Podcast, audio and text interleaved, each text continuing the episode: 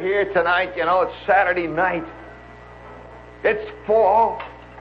You can feel the sap, can't you, gang?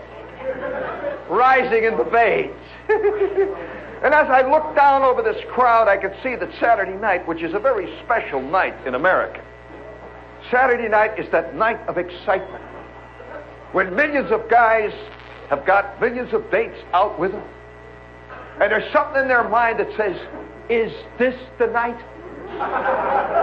well, looking down over this crowd, I can say to many of you, no.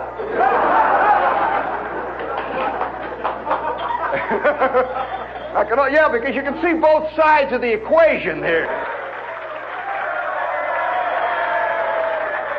And I'll say to you, now is the hour of decision. And I'll say to you, I see degradation everywhere. I see sin creeping out of the eyes and the faces of all them peoples everywhere. And I'll say to you, we are heading down the road of rack and ruin.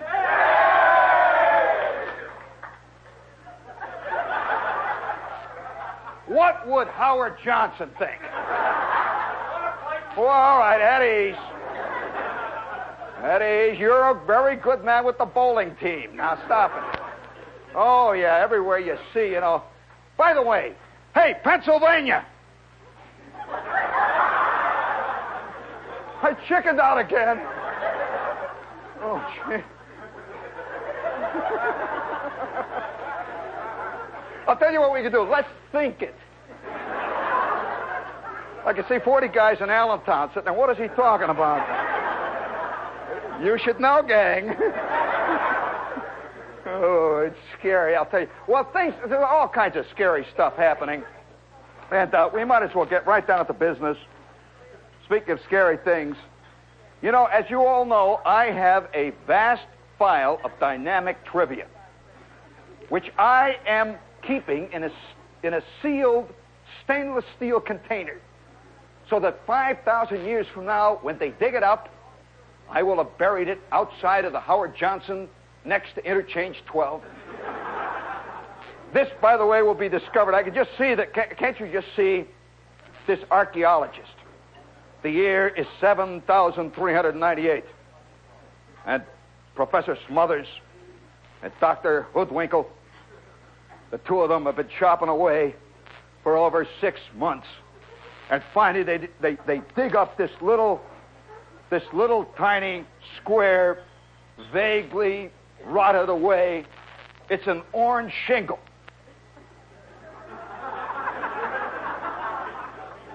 He says, Well, Professor Hoodwinkle, we have to come to a conclusion at last about these orange shingles. We have discovered over 7,000 of these edifices they must be a religious sort of temple. And you know, in a way, they're right. Oh, yeah, right now there are thousands of people heading towards Howard Johnson's, and they're going there for the. Got a little belly button there. I can see the two of them arguing whether it's going to be the Limelight or Howard Johnson tonight. and, and, you know, oh, yeah, I always think of Howard Johnson. I have a very warm spot my heart way down deep inside of whatever that thing is in there about Howard Johnson because I don't think there is a more beautiful sight at 2 o'clock in the morning when you're winging along the Pennsylvania Turnpike and there's nothing but darkness for miles around you. And all of a sudden, way down deep inside, there is this little secret thing suddenly turns you on. It's nature.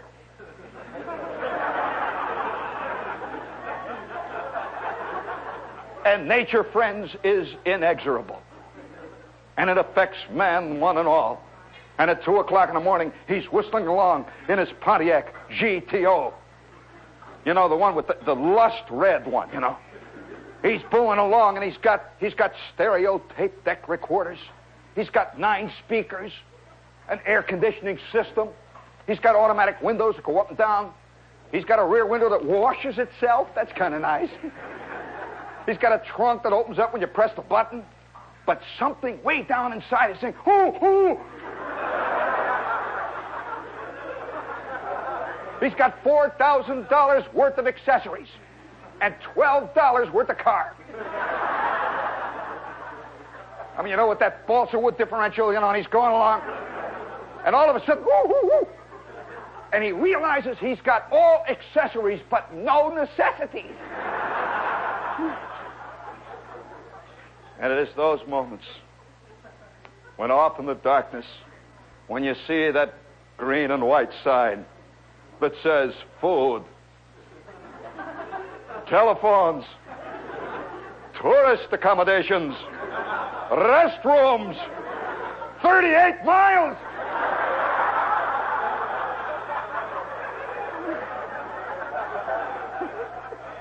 That's why all cars today got 485 horsepower. They're capable of 175 miles an hour. Very exciting driving one of those cross-legged, I'll tell you.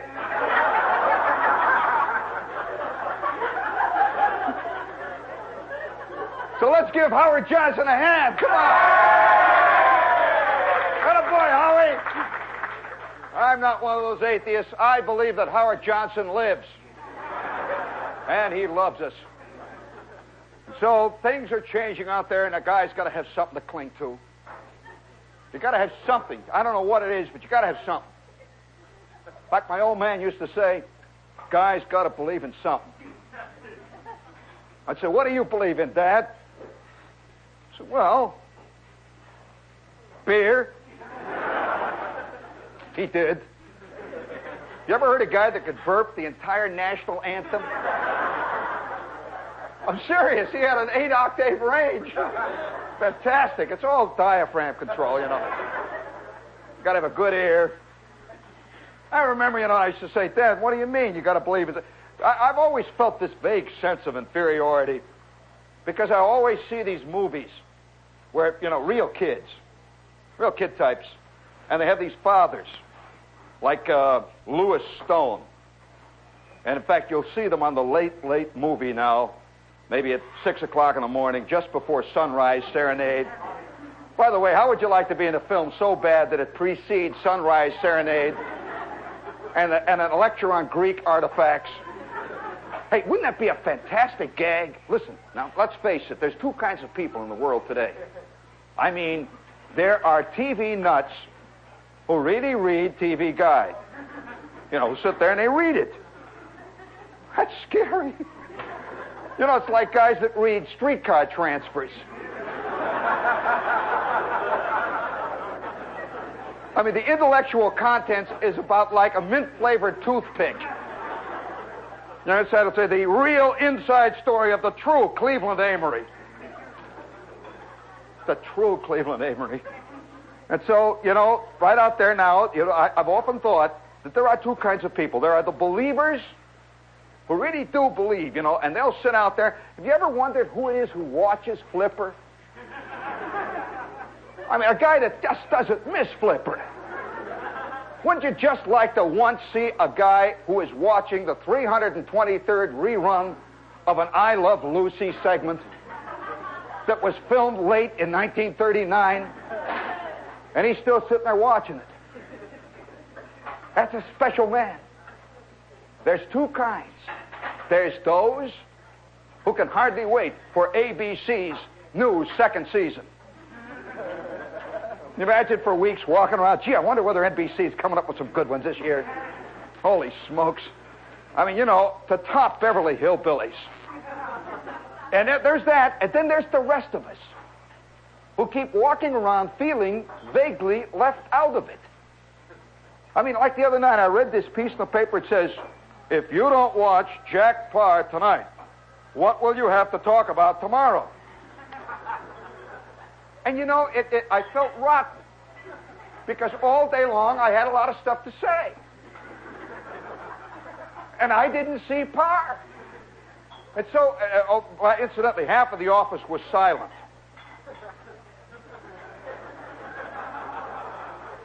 I mean, you know, they miss Paar. You feel kind of vaguely out of it if you miss David and Chet. Somehow you've let the world go to hell today. You know, you didn't keep up with it.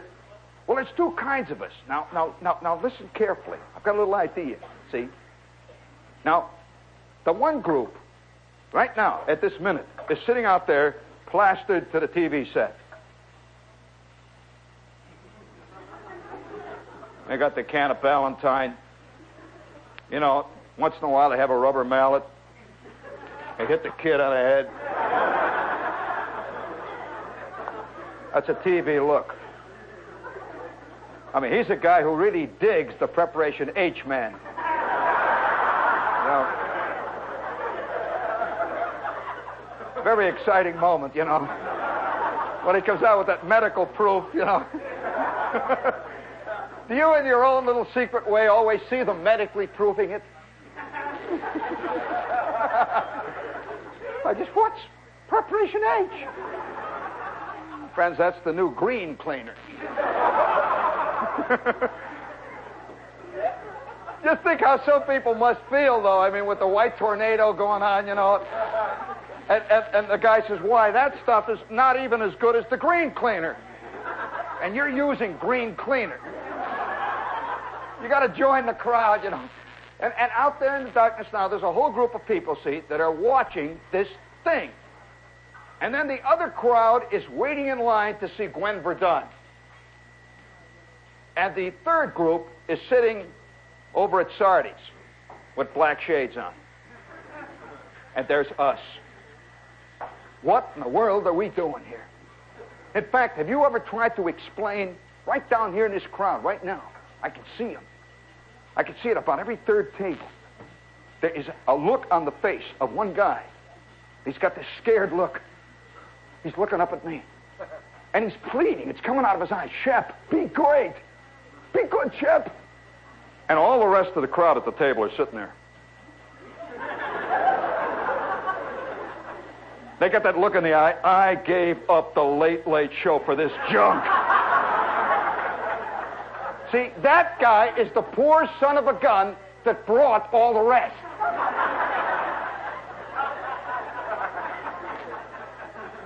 For weeks now, he's been saying, let's go down to the limelight and see Shep. He's, he's great. And they keep saying, what does he do, huh? I never seen him on the Ed Sullivan show. He can't be no good. He's, well, he's cute, you know. He's, and now here they are down here at the limelight, and you can see fear. That, that, that sense, of, that sense of, of being the lamb that has led the others to the slaughter. They've come all the way from Teaneck. Oh. Son, I wouldn't say that that loud.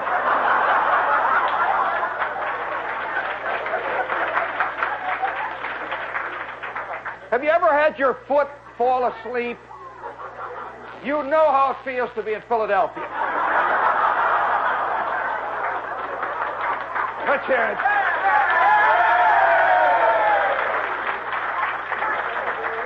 Yeah, smart guy, huh? Didn't realize I was a pro, eh?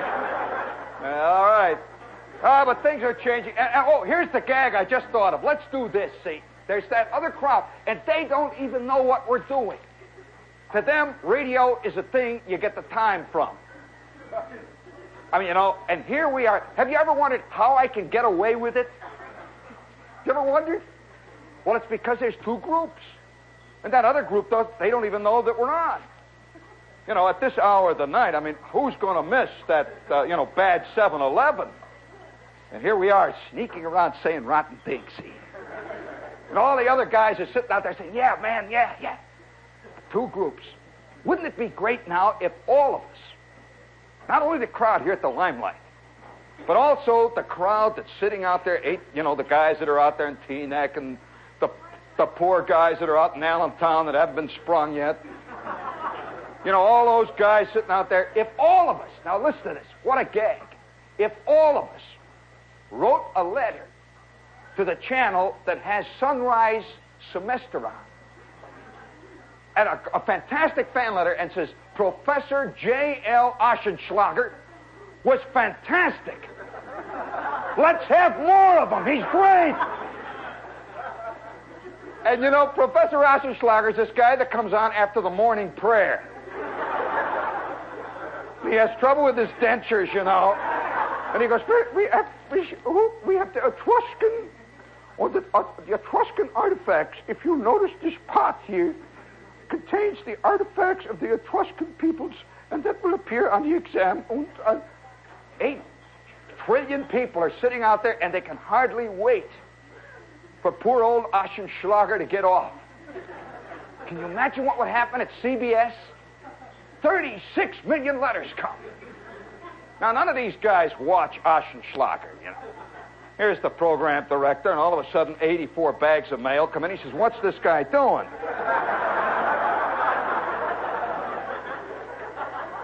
He's certainly not doing Etruscan artifacts. The next day, you know, four, we, will get a little delegation, see, of 750 people to walk up and down in front of the in front of the TV station with signs. More Oschenschlager. Oschenschlager should have his own show. He's great. Let's have Oschenschlager. Well, of course, what would happen is a vice president would be assigned to watch.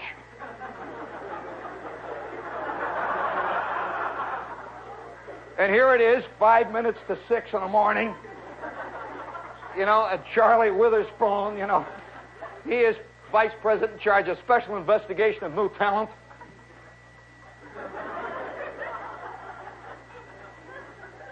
And all, all he hears is the blackboard squeak. And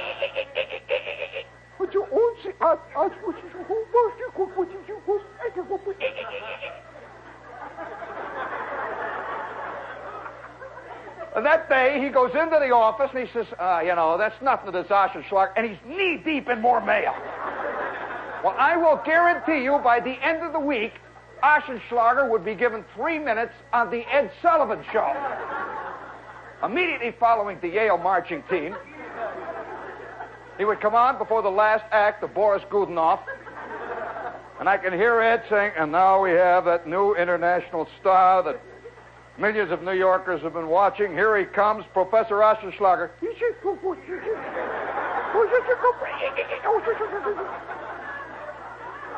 The village voice would love him. A fantastic new hip in comic that's putting down the entire past. And we would we would write into Sullivan, see.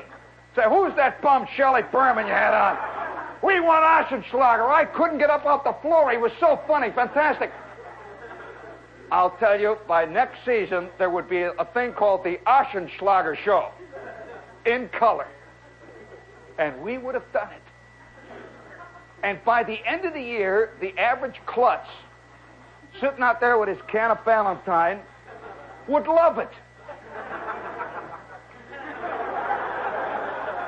If he likes the 38th rerun of Lucy, what's he going to do with Oschenschlager? And I want to tell you what would happen to Oshie. Within two weeks, Oshie would be going to the actor's studio.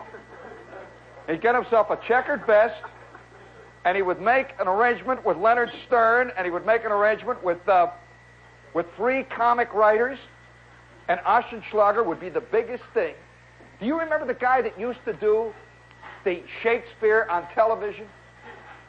What was his name? No, no, not Earl Wilson. No, no. Dr. Frank Shields. Do you remember him? Man, there's trivia for you. How many of you remember Bergen Evans? What a talent. Let's give him a hand. Couldn't understand a word he said. Well, you know, that's that great underbody of talent. You know, the, these are the people that appear on all day long on panels. You know, remember, remember who was it? Phil, Phyllis McGinley's great line on all the channels, nothing but panels. But there they are sitting. One hand, you got Milt Kamen. next to Milt is Tom Poston. And next to Tom Poston is any one of 45 actresses who never made it. They're all sitting there, and up on the front of it is Allen Ludden. And he is saying, All right, it's time now to hit the ging gong. It's time to ding the dewey. It's time to boop the buoy. And now, if you remember, we had 74 bonus points. Ding, ding, ding, ding. Oh, oh, oh, oh, oh. What's it all about? Who knows? Well, things are happening, friends. We are living in times of fantastic change. And there are all kinds of things in the wind. For example, now this is the time, and I think you could tell a nation at its most festive time is the time that it says the most about itself. What it does for gifts. What a person gives as a gift is very important. You know what a gift is really? That's a thing that you give to another person that he wouldn't have the guts to buy for himself. I mean, you know, have you noticed on television all these things to chop up oranges and grapes? You can get electrical driven toothbrushes. And I've, I always thought about that. Does anyone ever use any of that stuff more than three minutes after Christmas? Who knows? Down in the basement of every house in America today, there are 24 electric carving sets. You know that you can get electric. Uh, I better save that for when the news is on. you know, you can now get an electric fork. Can you imagine eating with an electric fork? Can you imagine that little son of a gun getting away? You know, and the next thing you know, wow, you know, talk about Ex-Lax, gee. Yeah, well, see, the things are changing. And in fact, one of the greatest ones last year, I don't know whether they're going to bring it out this year, but there was this commercial, and it showed it showed this lady, see, the, the, the usual, oh, kind of 60ish looking lady with the blue hair. You know, and she's got these dentures shining. She's got this kind of voice. She looks a little unhappy, see? And she's working in what looks like Bloomingdale's. And here she is. And one of her customers says, No, I do not want that crummy looking blouse. She says, Oh. And immediately this 12 year old girl next to her says, Well, have you ever thought that maybe, well, I always carry it with me. And she whips it out of what looks like her stocking. She says, I always carry it with me. She says, Have you ever tried Micrin? it has foaming action. And the old lady goes, Oh, it foams. Have you ever noticed that people over 40 don't know nothing? Not a thing. You, you don't know how they lasted to 40, you know. They're always saying, Listerine. What is that? And there's always a 12 year old girl saying, Daddy, here, try this. Oh, just once.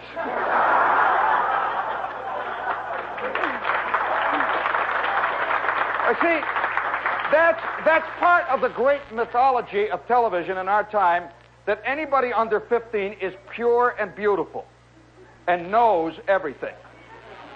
And anybody over 40 is corrupt and rotten and does not know how to brush his teeth. And so constantly 12 year old kids are telling their daddies, you know, they ought to try something with the foaming action. And the last scene, daddy comes in and he's made the sale. And he says, Hey, I made the sale, gang! Thanks to you, little Esmeralda. And, and the Micrin with foaming action. Poor son of a gun, all of his life, his breath has stunk. Maybe that was what was wrong with Willy Loman.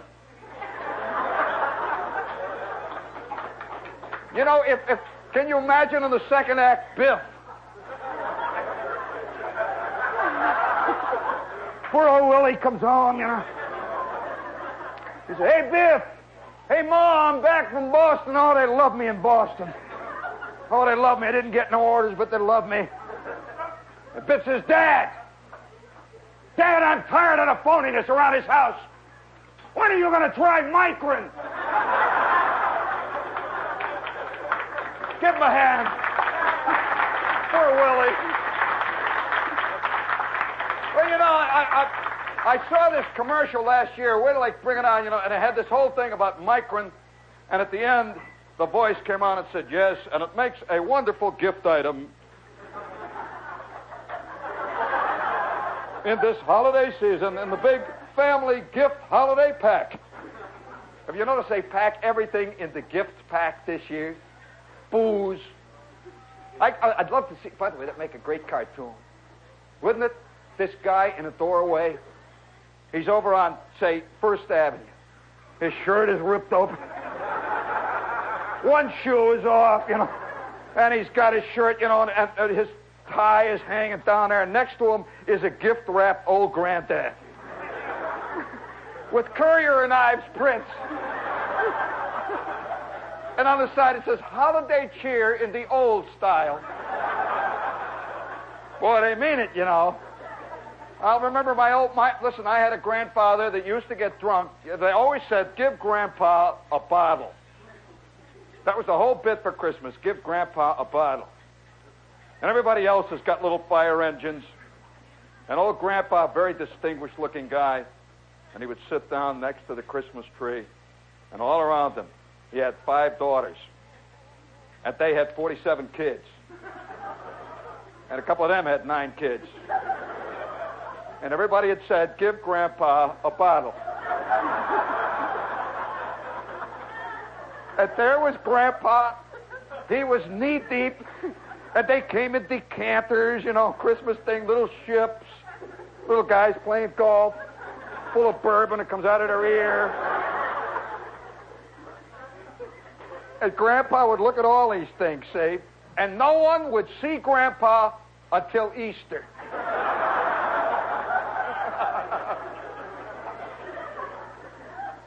they knew, you know. and so, so things uh, all everywhere you look, and I can just imagine one morning getting up. Have you seen recently on TV? Oh, it, uh, things are getting so, so interesting. On TV, it shows this scene opens up, and you see these little cars racing around, and they're on a track. And the voice says, Yes, Christmas with all of its wonderful toys and all of its wonderful, joyous games. And you see Daddy. He's a typical TV daddy. You know, the kind of TV daddy that always says, Oh, my tummy. You seen that guy? He always rides around in station wagons. He says, Oh, my tummy. And his wife, a TV wife, says, And you promised the kids to take them to the Little League game. Oh, my tummy.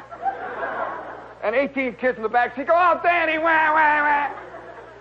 And my mind immediately says, Is he faking them out? Is that son of a gun going to show them all and die of a heart attack?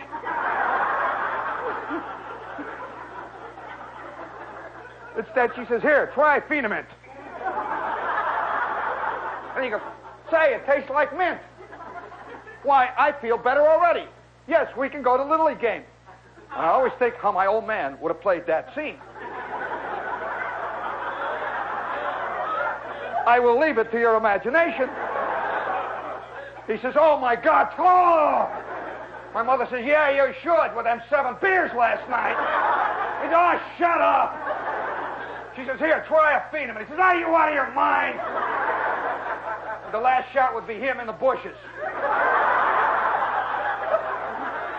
Let's give reality a hand.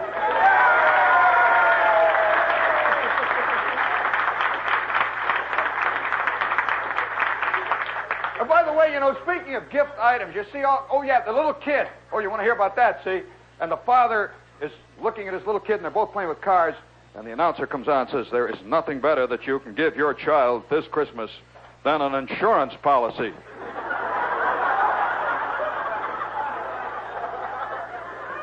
I could see this little kid coming down at five in the morning.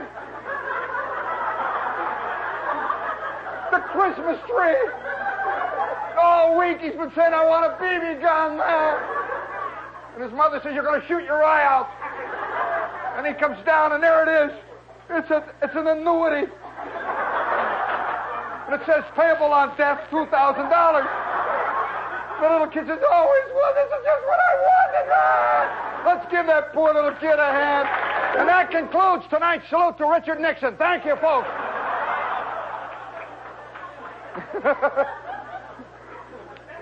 oh, yeah, he's got a pulse there.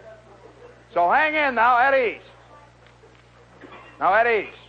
As we said earlier tonight, things are changing. Everywhere we look, people are giving other people Micrin for Christmas. Can you imagine, though, getting yourself one of those bottles for Christmas? I mean, Micrin in a, in a gift wrap package and with foaming action. Well, you know, at ease, honey, at ease. That scotch is getting to her. I can hear that girdle creaking. And, and do you know that in one of the magazines recently they had illustrated as a gift, says it makes a wonderful gift, you can get a man that's made out of rubber, and he's wearing a Homburg hat, and he's got a Tattersall vest, and you blow it up, and he's life size. And it says, at last, you now always have available constantly a friend and companion.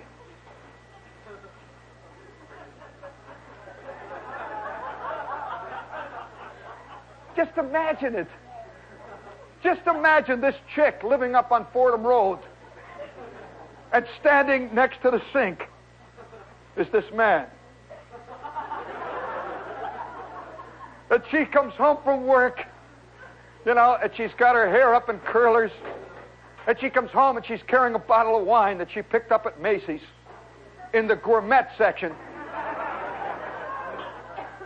And she sits next to her table and she pours the wine and Everett from Hammacher Schlemmer. Everett stands and just watches her with a benign look on his face. Well, I mean, this is the new world. We are all being fragmented. We are reaching out. We are grasping. And I wonder how many people right now, at this minute, are sitting in the Route 3 drive in, grasping at life or something.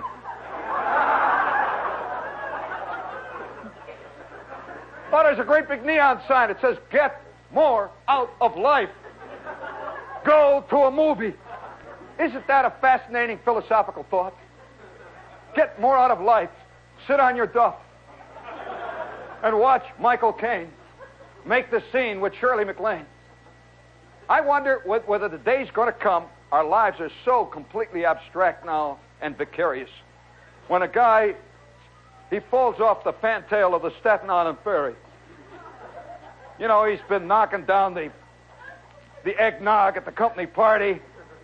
You know, he's been hitting it. And now he's standing back on the old ferry there, seeing he's looking at Manhattan receding into the distance. Well, it's bad enough, you know, going to Staten Island. I mean, can you imagine living on Staten Island? Oh.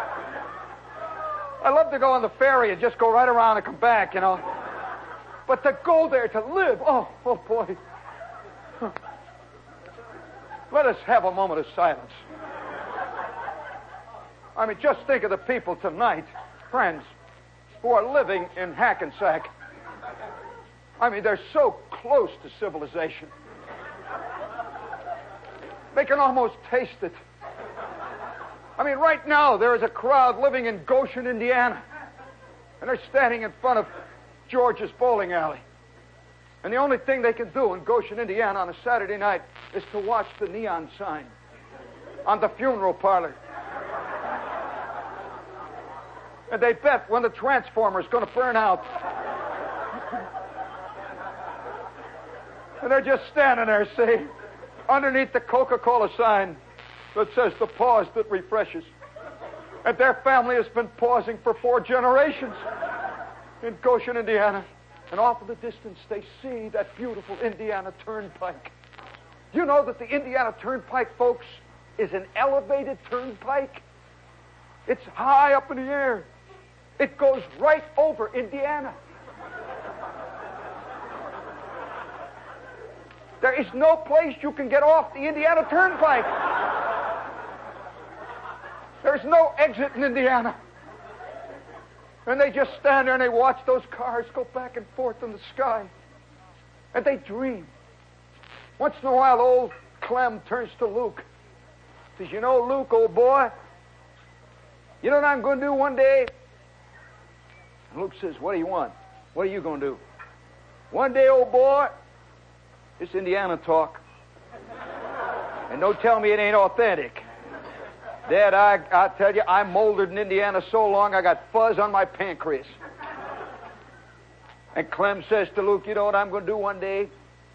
I'm going to get in that little old Ford of mine, and I'm going to drive over the Ohio line. and I'm going to go down there near Elyria, Ohio, and I'm going to get on that turnpike. And I'm going to drive right past him. And I'm going to run down that window, and I'm going to spit down in Goshen. And Luke says, You're going to what? I'm going to spit right down in Goshen. I'm going to get on there, and I'm going to ride all the way to the third interchange. I'm going to go to that big Howard Johnson. I'm going to have them, what do they call them, them fried clams. I love seafood. Luke says, I can't stand seafood. Any guy that eats clams do anything. And within 10 minutes, you've got a typical Indiana theological discussion.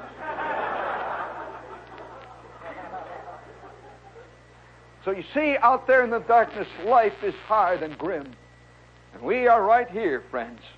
We are in the Babylon of the world. All over the world, there are guys saying to themselves, if I could only get to New York, the village. That's where truth and beauty is.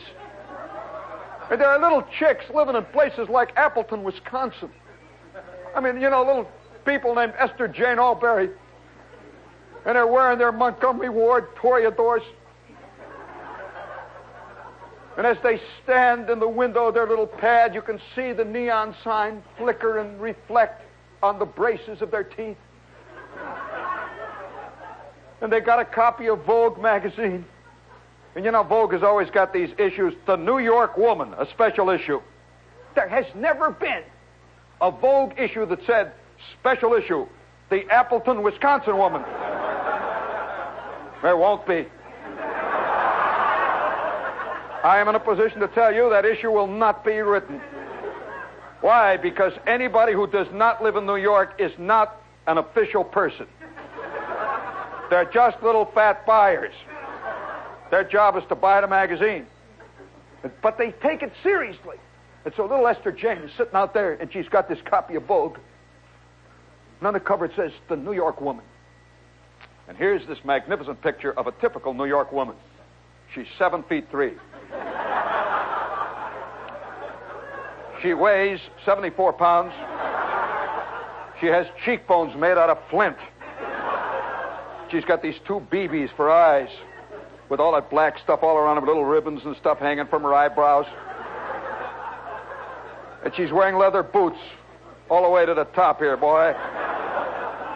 She's got six foot legs, you know. She's wearing this leather jacket that zips down. It's got studs all over it. It's the only stud's going to get near her hair, boy. And there she is, typical New York woman. And you see behind her this Harley Davidson twin four, double carburation. It's got Hollywood pipes, 722 horsepower. She's got her hand rested on that big old hog. It's hers. She's got a bullwhip in his hand. The poor little Esther Jane.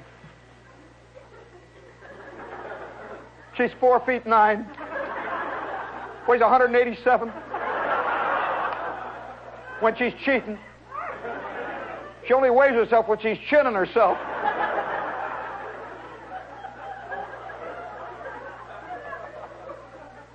There she sits, the New York woman. Oh. oh and who's she going with? Charlie Appleroth. Charlie is the fastest checker the A&P has ever had.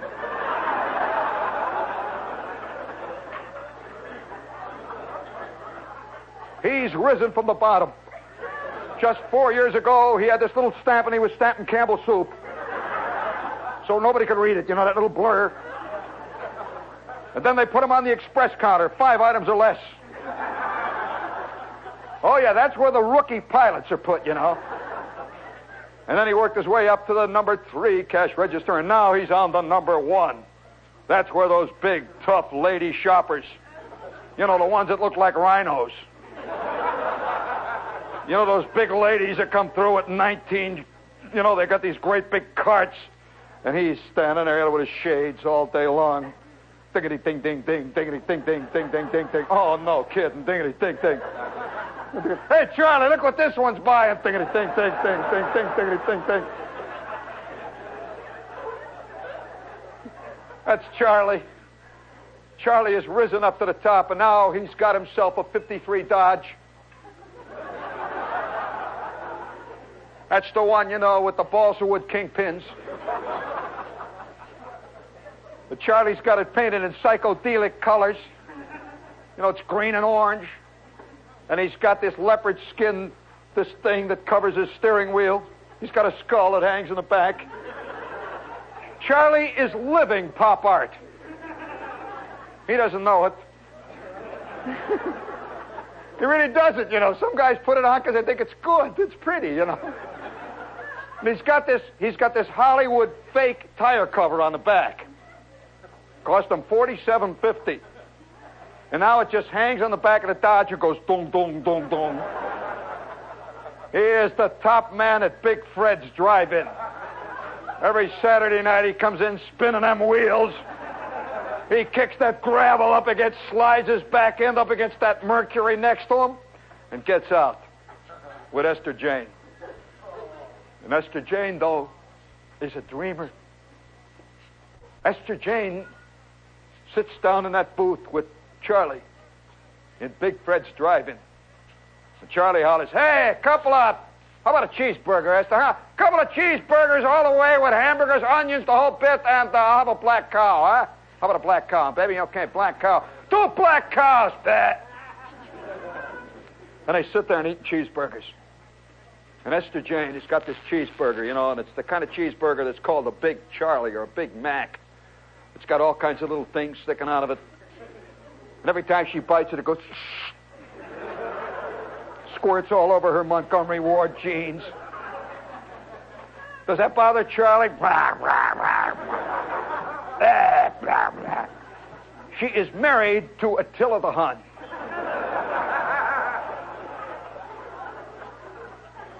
And he's got this leather jacket, see, that says 14th Street AC. And it's got roller skates with wings on them. That's Charlie. Esther Jane. Every night she says, oh, she's got a copy of Vogue. New York woman. She turns the pages. But there's another New York woman. But there she stands. You know those New York women, their hair? And they're always spread eagled against the Seagram building.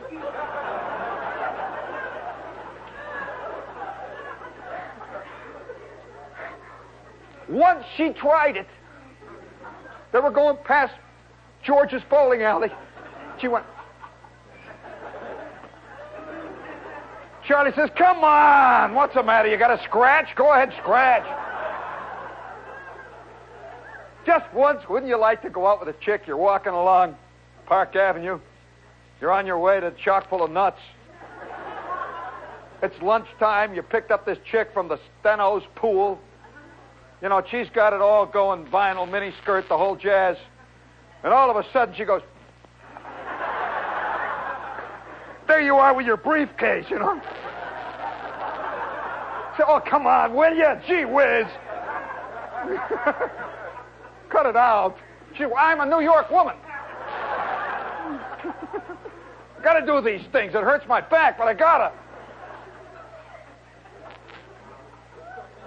You notice they never show you the real New York woman?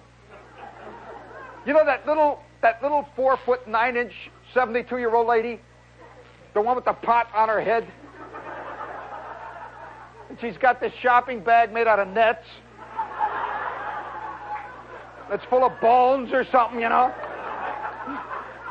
She's the one, you know, when you're getting on a bus on 6th Avenue, she pow!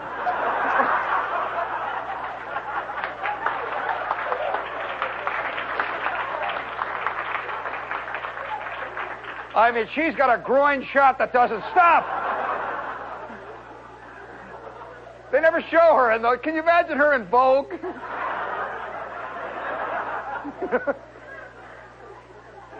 You always see her, by the way. Have you ever seen that ad that says, when the New York woman's thoughts turn to matters financial, her immediate reaction is chemical?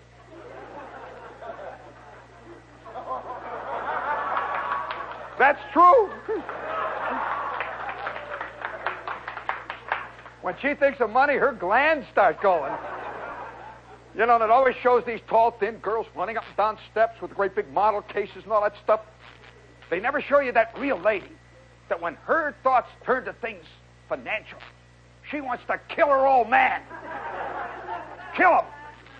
So, the dream world out there goes on and on. And here's Esther Jane sitting there, the New York woman. But then she dreams. Oh, that you could see the neon sign from across the way, flickering in her little pad. She's got her copy of Vogue. And she says, Oh, if I could just get to New York, that's where it's happening. I would be tall and thin.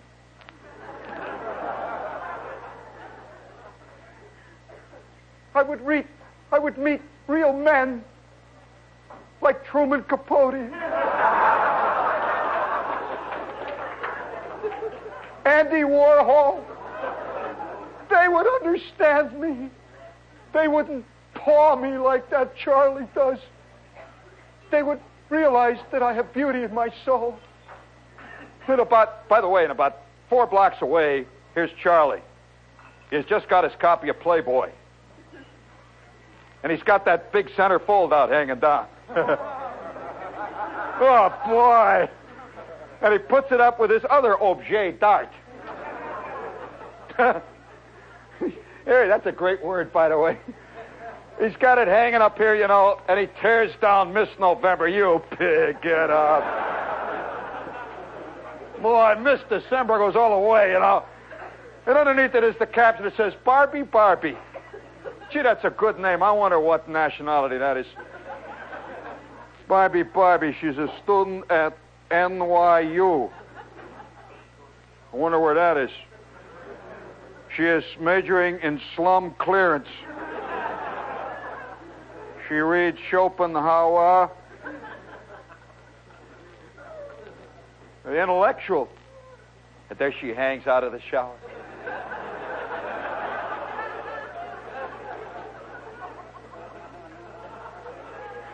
She resembles nothing so more than 45 beach balls having a fight, rolling downhill. And Charlie thinks to himself, if I could only get to New York. I'd meet a real chick instead of that Esther Jane. You ever thought what it would be like if Vogue magazine had a center fold out? Can you imagine how it would look? You know, here it is, girls. Your January playmate is big Charlie Greasy Thumb Guzik. Drives a truck for the A&P. His hobby is dirty books.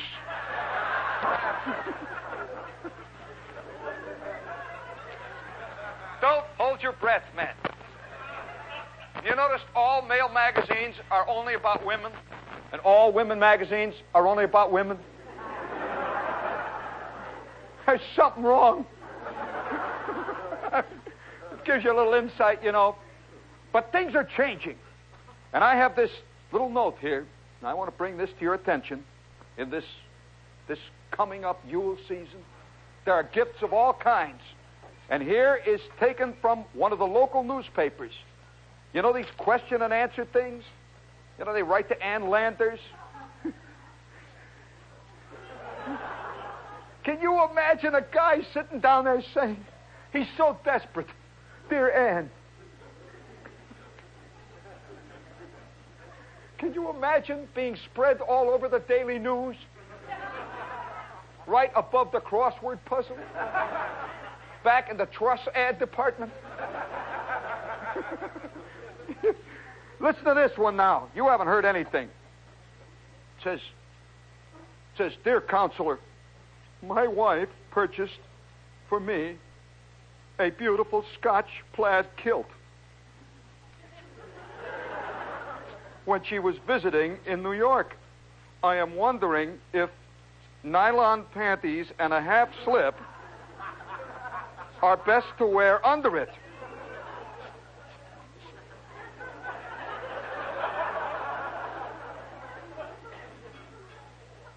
Could you please advise me?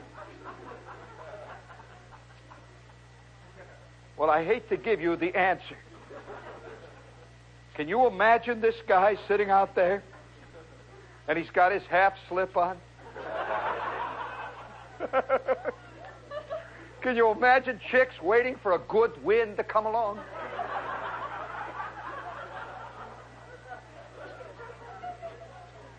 I mean, you know, things are things, the, the, the, the shifting tides of change everywhere.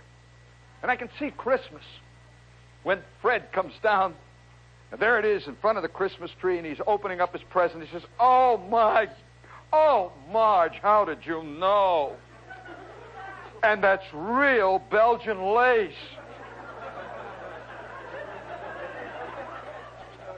And of course, he gives Marge a Harley Davidson Twin Four. and a bowling ball. So things are, by the way, speaking, speaking of the shifting tides of change, what fantastic radio station are you listening to, friends? And let's hear it loud. Bring it out big and what at ease. And what fun city are we now in? In a daddy saddle. A daddy saddle. And it comes with stirrups. And it shows a daddy down on his knees. I'm not kidding. You think I'm kidding? You can buy this baby. And you can either get the English or the Western style. And it's, you know, it's got a cinch and a girt and the whole bit, you know. And I could see Daddy down on his hands and knees, and the kid is taking him into a three foot jump. Daddy is going along, you know. Now, uh, this tells a great deal about our life. A daddy saddle. And I could just see the kid opening this up on Christmas, and ten minutes later, Daddy and seven other daddies are, are out in the weeds, and they're galloping along chasing a tin fox. Kids are belting them on the behind. You know that you can get a $4,000 treehouse? I mean, it's got air conditioning. I mean, it's for kids that, you know, can't build their own tree house, and so this tree house comes, got wall-to-wall carpeting, the whole shtick. So it tells a great deal, but I think one of the most fascinating things of all, you can now buy, you know, little boys have now taken to playing with dolls. They've got this GI doll. Have you seen that GI doll? You can buy $290 worth of GI equipment for them. You can make him either a Signal Corps soldier or you can make him almost anything you want. But he now comes equipped with a soundtrack. And it says, I read the piece and it says, now full realism comes to GI toys. And now G.I. Joe, when the button is pressed, he hollers, hit the dirt! Enemy planes! And I thought to myself, gee, is that a typical GI thing? I can think of a better tape. I mean, if you really want realism, I mean, this little GI hollering, the only thing I ever heard GIs ever holler. You know, I thought to myself, gee whiz, you know, I was in the Army almost four years, and never once did I hear anybody holler, hit the dirt! Enemy planes! So maybe I was in a kind of a loused up outfit. We said other things. I can remember Gasser one time. We've got gas masks on, see. There's 45 guys in my platoon in Company K. This is Company K, the 3162nd Signal Airborne Mess Kit Repair Battalion. We had this great big patch, see, and it was a mess of SOS. with a busted mess kit hanging with wings on it. The dynamic outfit. you know, I think one of the reasons why our Army, why nobody wants to go into it, is that it's not colorful. I mean, I remember one time talking to this prisoner, see, and he's sitting there. I said, What's your rank? He said, my rank is Lance Corporal. Lance Corporal. Lance Corporal. Here I was a T5. Now, if you don't know what a T5 is, that is an honorary corporal. That is, they, they figure they got to give you some rank, but they don't really trust you. So you have no command at all. You have two stripes with a T. I remember when I first got them, I had them all wired up. You know, they come with gold thread. I put them on, and you run a little battery down into your pocket. I'd go out to Neosho, Missouri, and I'd press the button, and my little stripes would light up. and so, you know, I remember, though, the, the, the only time that I ever actually heard anything remotely approaching, uh, you know, speaking of great, great things that are said, I remember Company K, the Handle Platoon. We're all standing there.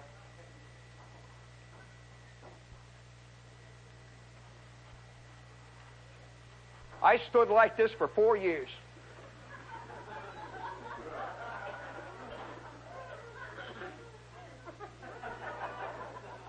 Your mind is entirely turned off. You know that dream, that myth that it always says, you know, GIs, every novel I ever read, it opens up, it says, Charles Watanabe, Sergeant First Class Tank Corps, stood atop the turret of his, his trusty tank, Madge. And as the onrushing German tanks poured down over the hill, his thoughts turned back to Elyria, Ohio. And he remembered that last moment on the porch with Myrtle. Oh, come on. I never once thought of anything. Can you imagine going four years and not thinking of anything?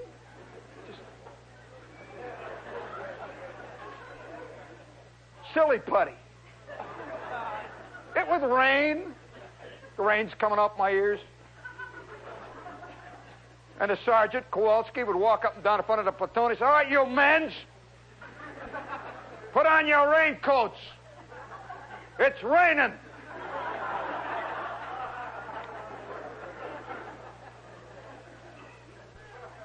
You could tell it was raining. You could hear it on your helmet. Ding, ding, dingity, ding, ding, ding. Ding, dong, dong, dong. So, you know, we didn't exactly fit that G.I. Joe doll. He's so, you know, dynamic. I remember us standing there, and one day, Lieutenant Cherry is walking around in front of us. Lieutenant Cherry was our trusty CO, and he was bugged. For four years, he was bugged. He was a West Pointer, and he never could figure out how the hell he got assigned to this. And either could we. Not one of us, uh, all of us, we have drifted down through that great, vast, that great, that enormous flour sifter of the Army, and we've taken tests, and every one of us began with that clear eyed look, you know. I will be an aviation cadet. Off we go into the wild blue yonder. Another guy says, No, not me. I want to be in the infantry. And I want to be led by Ben Johnson. And I will charge that pillbox. And other guys had these dreams of these fantastic things that we're going to do. They were going to jump out of airplanes wearing jump boots. Well, the Army's got this enormous sifter. It's like it's like a flour sifter, and they shake it, and guys come out of the bottom. they keep shaking it, see, and you don't know how it's done. You get a good grade on a test, and you get you're in trouble. You get a bad grade on the test, and you're an aviation cadet. So they keep shaking this thing, and all of a sudden, all of us, without any word of explanation, have somehow landed in Company K. There we were. We've come from all parts of the country. Have you ever seen those table of organization things that they've got in the Army? It says, Commanding General.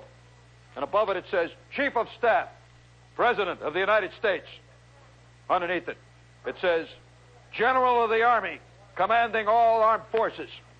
Under this, it says, Corps Commanders, Army Commanders, divisional commanders, battalion commanders, regiments, companies, platoons. They would have had to have, believe me, they would have had to have a table of organization 200 feet long to have included Company K. We were so far removed from everything. We're standing there one day, and Lieutenant Cherry's walking up and down in front of us. All right, you guys. We're going into battle.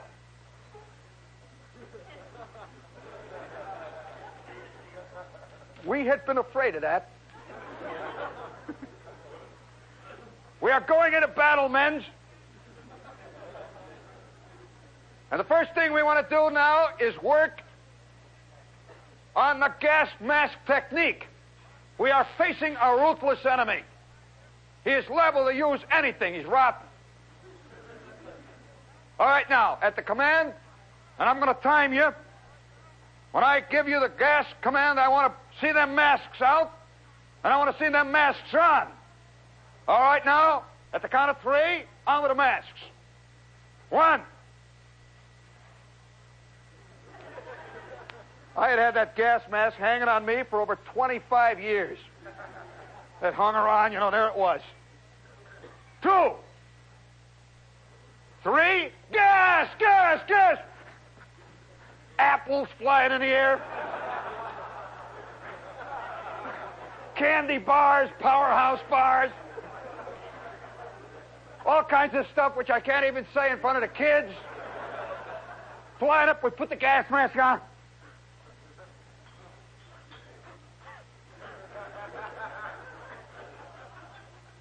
Do you know what it's like to have a gas mask GI type on? You can't breathe through them. And you sweat. So Lieutenant Cherry says, All right, you guys. That was over four and a half minutes. Now, when I tell you to take them gas masks off, I want you to clean up all those apples. From now on, there will be nothing kept in the gas mask case but your gas mask. I want you to clean up all those powerhouse candy bars. And I want you guys to get on a stick. All right, now, off with the masks.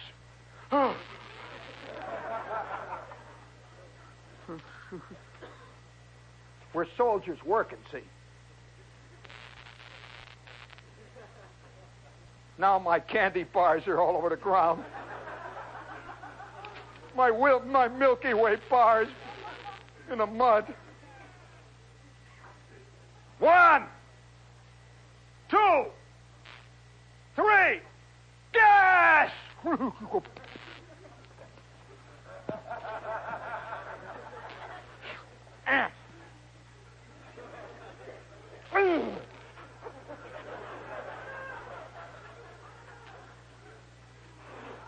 Three minutes and 40 seconds. There we stood. Then he said, I'll never forget this. All right, you guys, off with the gas masks. And now we're really going to go into action. This is a tough war. Off with the mask. Let's go. Oh, God. Sherman was right. What a pain in the you know what this is. All right, you guys. Platoon, left, face.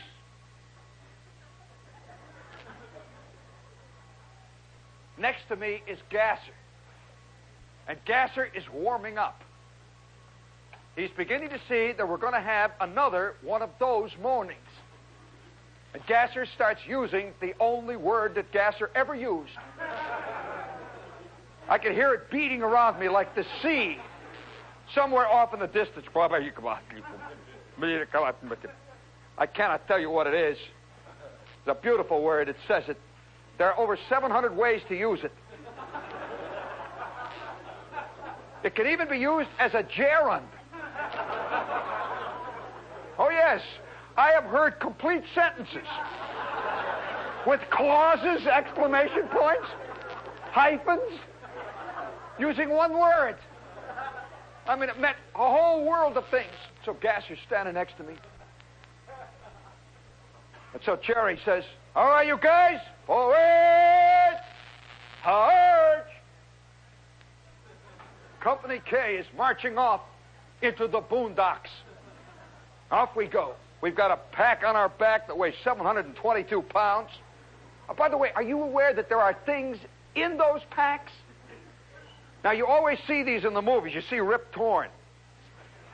You know how Rip Torn is always in combat? In fact, there's about 500 movies made a year that have James Whitmore as a sergeant. James Whitmore is a sergeant. Sidney Poitier is in this platoon. He is going to be saved by this southern sergeant, and he will then save the southerner. And that's the movie. Company K was not quite like that. We are now knee deep in the boondocks. Our tin hats on our head. Each one of us has got his carbine on his back. They didn't trust us. We had wooden bullets. I'm not kidding. We had a clip and wooden bullets.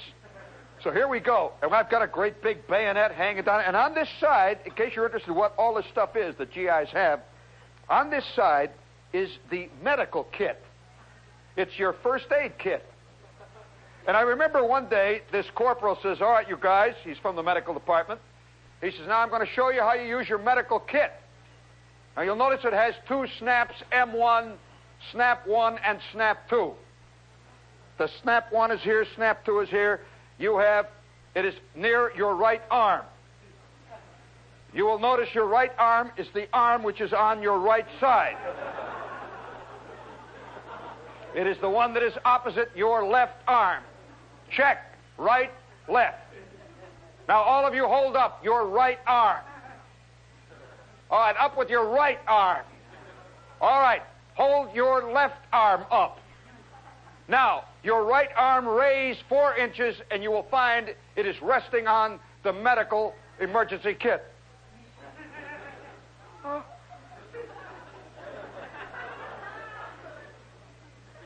It is.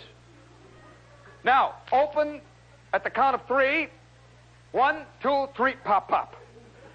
Reach in and grab the blue tab between your thumb and forefinger. The thumb is your fat finger. Ooh, that's what burns you up in the Army. They explain every little thing. It is your fat one that is hanging on the end of your arm.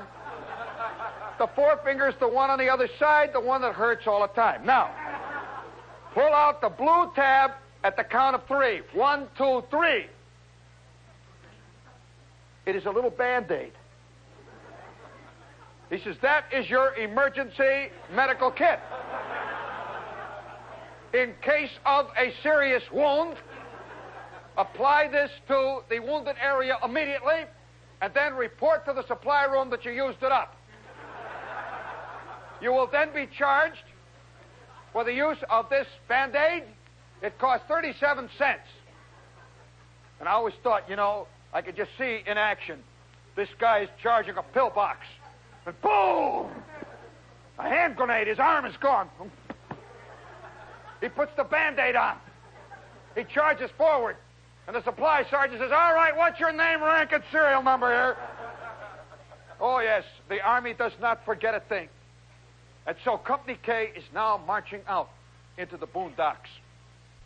And Lieutenant Cherry is at the head of his men. We march about two miles. Then we march three more. And we've got 75 pounds of equipment on our back. Entrenching tools. Do you know that there is a definite. Now, wait a minute. Do you know that there is a social differentiation between entrenching tools? You get two kinds of entrenching tools. When you come in the Army, they give it to you. One of them is a pick.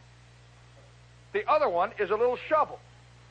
Well, the shovel guys outrank the pick men.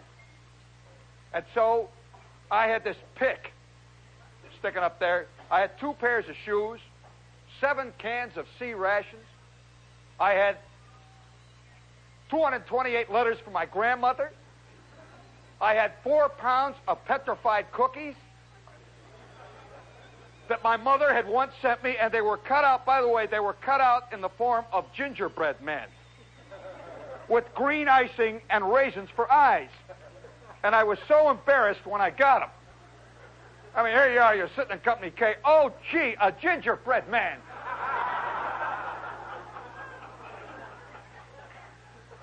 My mother used to write me letters that would say, I hope you're getting your Ovaltine regularly. I can imagine me saying to the mess sergeant, Oh, Sergeant, I want Ovaltine today. I mean, you know, walking past that giant GI can full of that boiling, burning soup, that coffee. And so now we're out in the boondocks, big packs on our back, and we are going. And we are going. And we are going. I saw a movie the other day on t- late, late TV. Did you ever see that one of the Marines where this insane Marine officer took these guys 25 miles through the Australian bush? Did you see that picture? What was that picture? Leon Uris? Something like that? Battle Cry? What a crock of. You know, I was sitting there watching that movie and I wanted to kill that officer. You know, I, you were supposed to relate to him and say, Isn't he a great officer? He was just like Captain, later Captain Cherry. He was a nut. And he always rode in a Jeep. Did you notice the colonel was riding in a Jeep by those guys? So he'd ride in a Jeep, see? And we're in the boondocks. 20 miles have gone past us. I've got my pack on my back. It's digging into my gut. I've got this, this big old mask hanging on my side, and Gasser is talking next to me. And 20 miles out. Now remember, we have walked and hiked 20 miles. Our minds are turned off.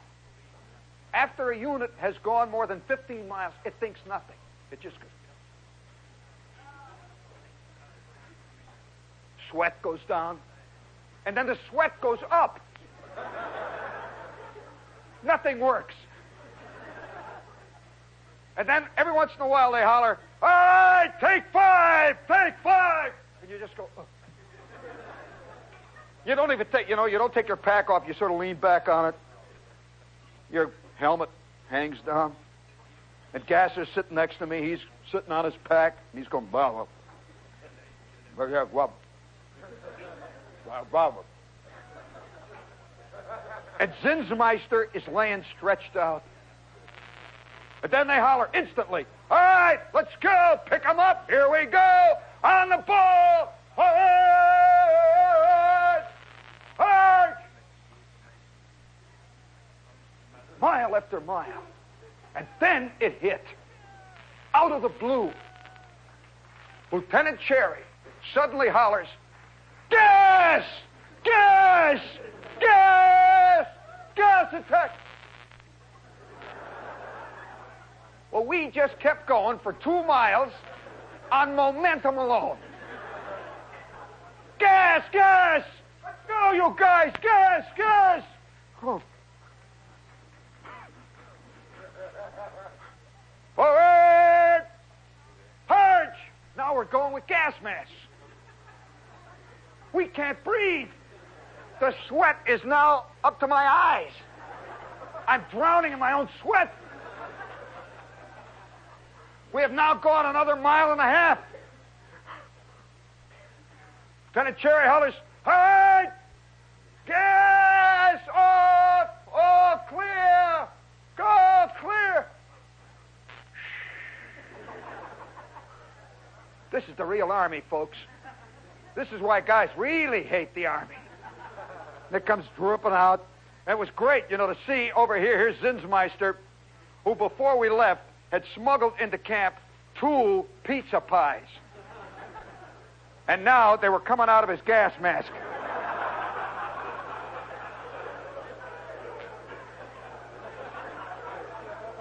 By the way, that's one of life's more exciting moments. Gas mask lets a lot of stuff in, but nothing out. So, you know, we're still go. All right, you guys, take five, take five. We sit down. Then I hear that call from the distance. It always came out in moments of strife. You can hear it coming from somewhere back, maybe in the third platoon. You hear cluck, cluck, cluck, cluck, cluck. The sound of a chicken. That has a special meaning in the Army. The sound of a chicken laying an egg. Lieutenant Cherry stands up.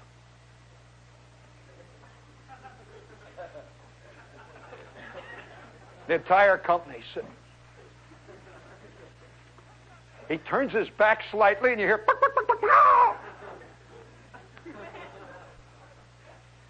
Who done that?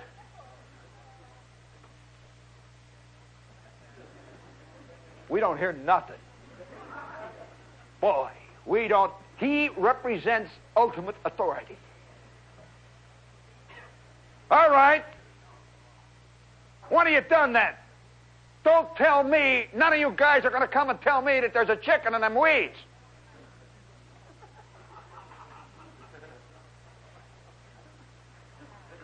And he sits down in his Jeep.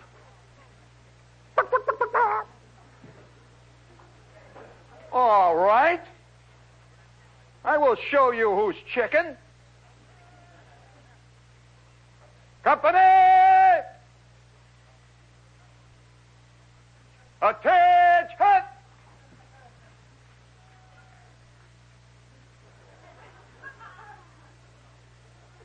Sweat. The pick is digging me in the kidney. But there wasn't one of us that did not agree with that chicken clucker. And there was what, not one of us, but if we had had the guts and the talent, would have clucked.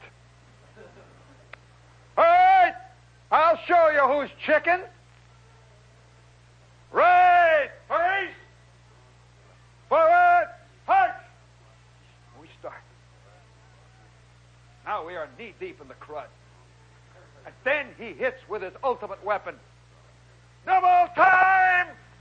Punch! We're running. Have you ever run at the end of a 24 mile hike? We're running. Come on, pick 'em up, you guys! Pick 'em up!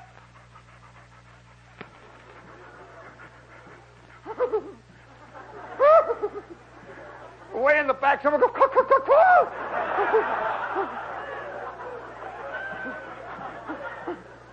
Double time, I said, pick 'em up! Gas, gas!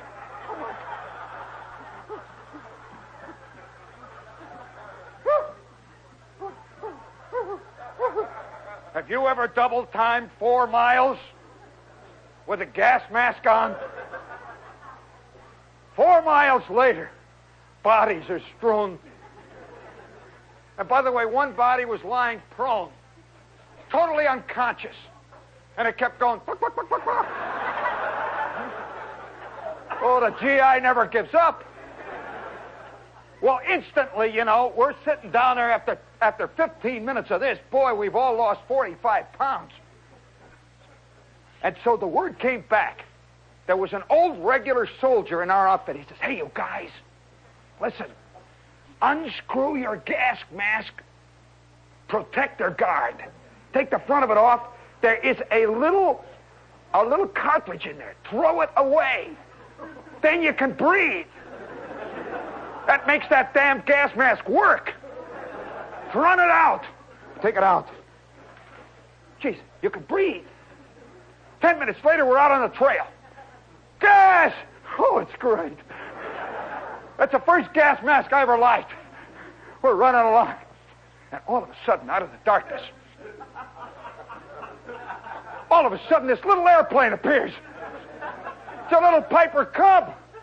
It's one of these little L4s, and he goes right down our column. And the lieutenant hollers, gas, gas! And he lays this stream of white smoke right over Company K. I mean, at first I thought it was, you know, he had bad valves. You know, he goes right over. And I saw this smoke all around. And I heard Gasser straighten up. Gasser goes, and I took a deep breath, and they weren't kidding. They had gassed us. I Within 30 seconds, all of Company K is laying flat, digging into the ground. Their gas masks hanging on sideways. and that gas, now, if you've never been gassed, a lot of you think you know what it's like. I want to tell you, friends, being gassed is one of life's more exquisite moments. Because it suddenly goes down deep inside you. And it's as like a little explosion has happened there, and stuff comes up that you didn't even know you'd eaten. In fact, the first thing that came up was a birthday cake from when I was nine. I remember it had bunny ears on it. Oh! The entire company, oh! Oh! And that little L4 went whistling on down the, through the prairie, and Lieutenant Cherry is standing there with his officer gas mask on. They have special gas masks. They're motor driven.